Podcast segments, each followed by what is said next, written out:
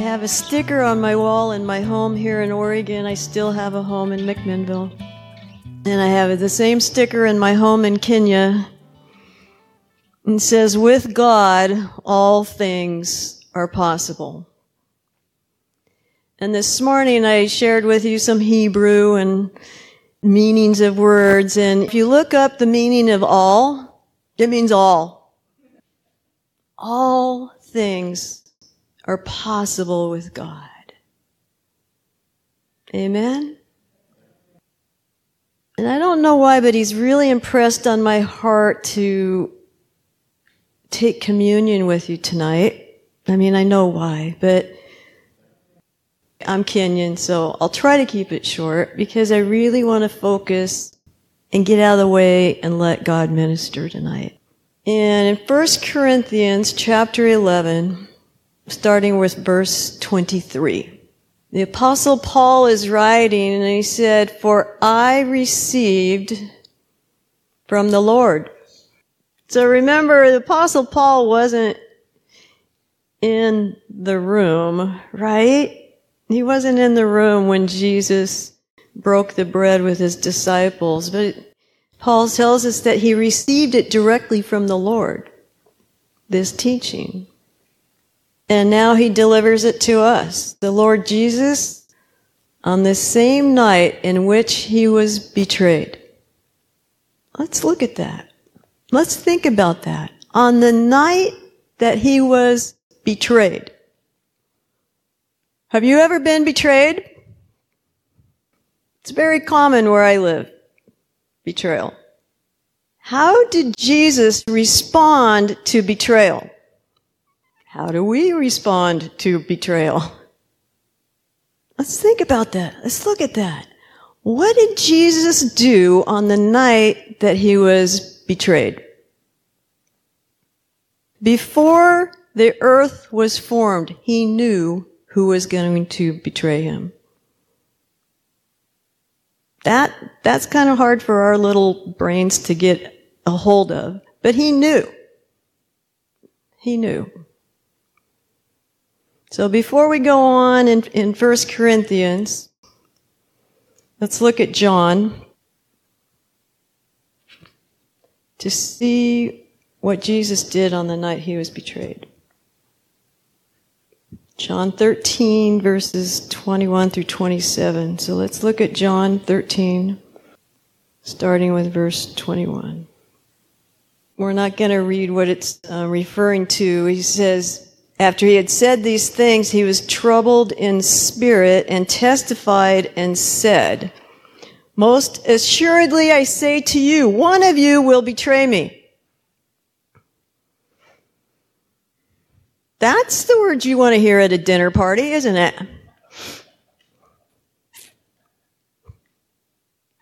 And they don't know, even though he's told them several times what's going to happen to him, they don't know really what he's talking about. They don't know that this is their last meal with the Lord Jesus. Then the disciples look at one another, perplexed about whom he spoke. Now think about this. He's been traveling around with these guys for like three years, right? And Jesus knew who in that group was going to betray them.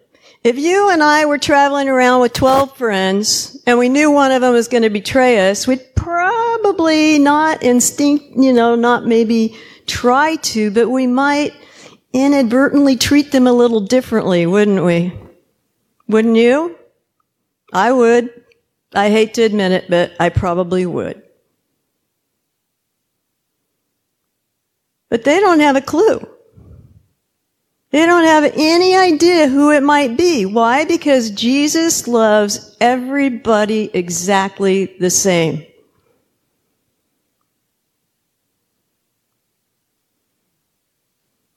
When he said, Love your neighbor as yourself. Is there more than one of you?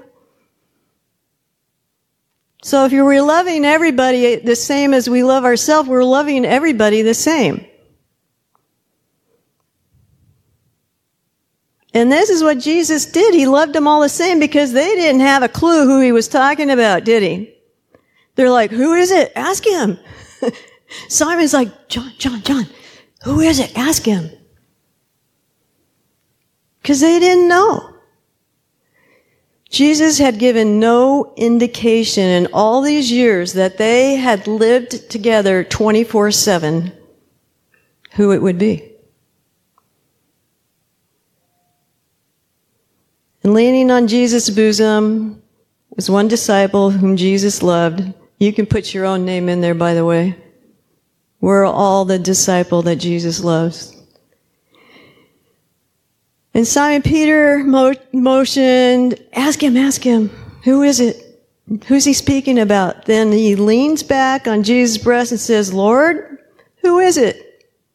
Because none of them have any idea.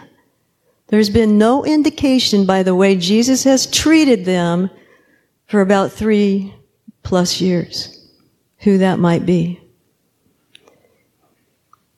Then Jesus answered, It is he to whom I shall give a piece of bread when I have dipped it. And having dipped the bread, he gave it to Judas Iscariot, the son of Simon. Now, when we read that, we think, whoa, you know, he's giving a pretty clear indicator there, but here's what we need to know about this. This was part of the meal. It's called the sop. And during the Passover meal, there was this, these different things that would be done, and you know, there's all kinds of debate whether this was a true Passover meal and so on and so forth. But the point is this. The host, who in this case happens to be Jesus, he's the host of the meal. He would take a piece of bread, he would tear a piece off, and he would dip it in some sort of liquid. Sop sounds like sup, soup. So he would dip it in the liquid and then it would be handed to the person that he had given the seat of honor at his table. And then it would be passed around. So you see, when he said, it's the one that I dip this bread and give to, they still didn't get it, did they?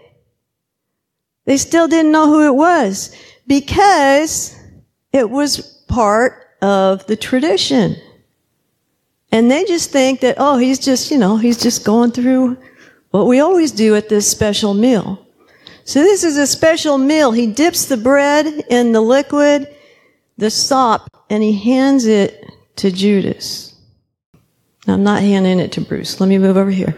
He hands it to Judas. When his guests arrived, he gave Judas the seat of honor at his table.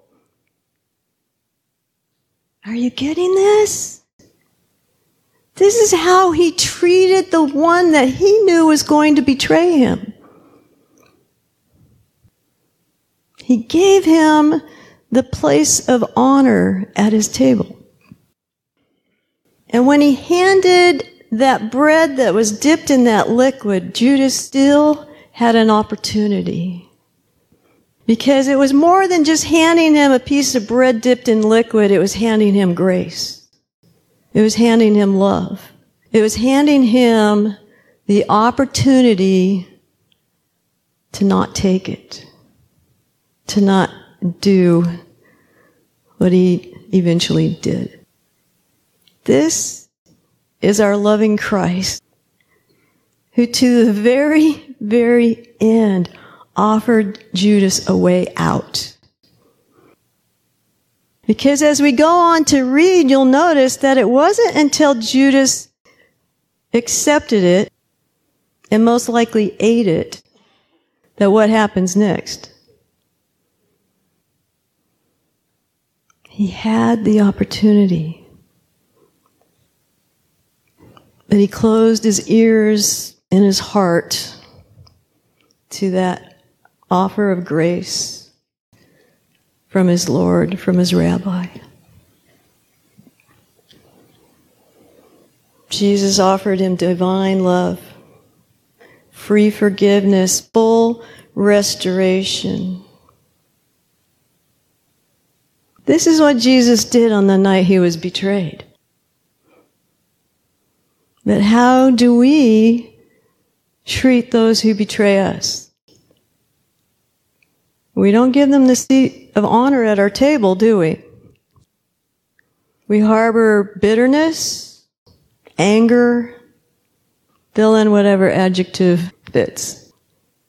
And Jesus taught us, and he models what he taught to the multitude of disciples that were on the hillside. When he said, Love your enemies. Bless those who curse you. Pray for those who persecute you. He modeled that teaching perfectly.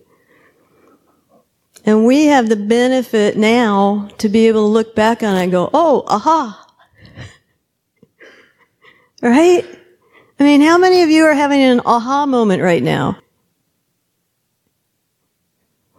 We read that so many times and, and, and this is something that was revealed to me fresh just this last year. So I'm really happy to be able to teach it. On the night he was betrayed, he had just washed the feet of the one that he knew was going to betray him. He offered him the seat of honor at his table. And he gave them a way out. He offered him grace and love. And we have a choice. We always have a choice to receive it, the grace and the love, or to close our hearts and our ears to His truth. Back to 1 Corinthians chapter 11. And when he had given thanks, he broke it. Now the disciples that were with him had seen him lift bread up to the Father and give thanks before. They'd seen him break it. I have to believe that in them seeing him do this at the table, they were like, Ooh, we've seen this before. What's going to happen? We've seen this before. We've seen him bless and feed thousands of people. What's going to happen next? They were very surprised when he didn't multiply it. He said, Take it and eat it. This is my body. For we know that he is the manna from heaven. He taught that, right? He is the bread of life. He taught that. This is my body, which is broken for you. Again, they had no idea what he was talking about. But I have to believe that when he saw his mangled body, they had to thought, oh, wait a minute. Maybe that's what he was talking about. His broken body, the bread. I talked briefly this morning about, you know, becoming flesh of his flesh. It's through communion that that happens. And I'm sure there's some of you as well as myself that, that we try to take communion every day. It's the best way to start my day. To remember. To renew my vow. To remember what Christ did in his broken body and his shed blood. And it's the most amazing time of intimacy. Co-union, co-union. And you learned this morning, that's the fear of the Lord. So you're like, why are you talking about communion? I thought you were going to teach us more on the fear of the Lord. I am. Co union. To become one with Him, flesh and blood. With Christ. To become flesh and blood with Christ. And I, I could spend a lot of time on this, but I just, I really want to get to the meal and wait on the Lord for what He has for us today. Do this in remembrance of me, he said, and he took the cup. Said, This cup is the new covenant in my blood. Every covenant Again, I challenge you read the whole thing. Every covenant required blood to be shed. Abraham's covenant, blood was shed. Every covenant. He says, this is my new covenant. And they didn't realize what he meant by that, but he did say specifically, this cup is the new covenant in my blood. This do as often as you drink it in remembrance of me. It's so important, my brother and sister, that we remember. But it's much more than remembering because a covenant is not a contract. The closest thing we have to a covenant is marriage. And when you get married, you take vows. Is that right? You make vows to one another. Because a contract, it's easily broken, and I don't want to go into debate about how easy covenants are broken. okay? But a covenant is much, much more binding. He says, this is my new covenant in my blood. So powerful. So powerful. You know, there hasn't, there's been a lot of beautiful pictures painted of the crucifixion of Jesus. We've seen, you know, the passion of the Christ and some really, some movies that have been done. And those of you who are chosen fans, we all just are dreading when it gets to that part in this series of seeing that. But you know what? Nothing authentic has been done yet. Nobody has painted an authentic picture of Christ on the cross. As brutal as that scene was in the Passion, it was far, far worse than that.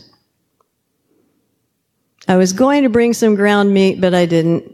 Imagine hamburger hanging on that cross. Because the Bible says he was marred beyond recognition.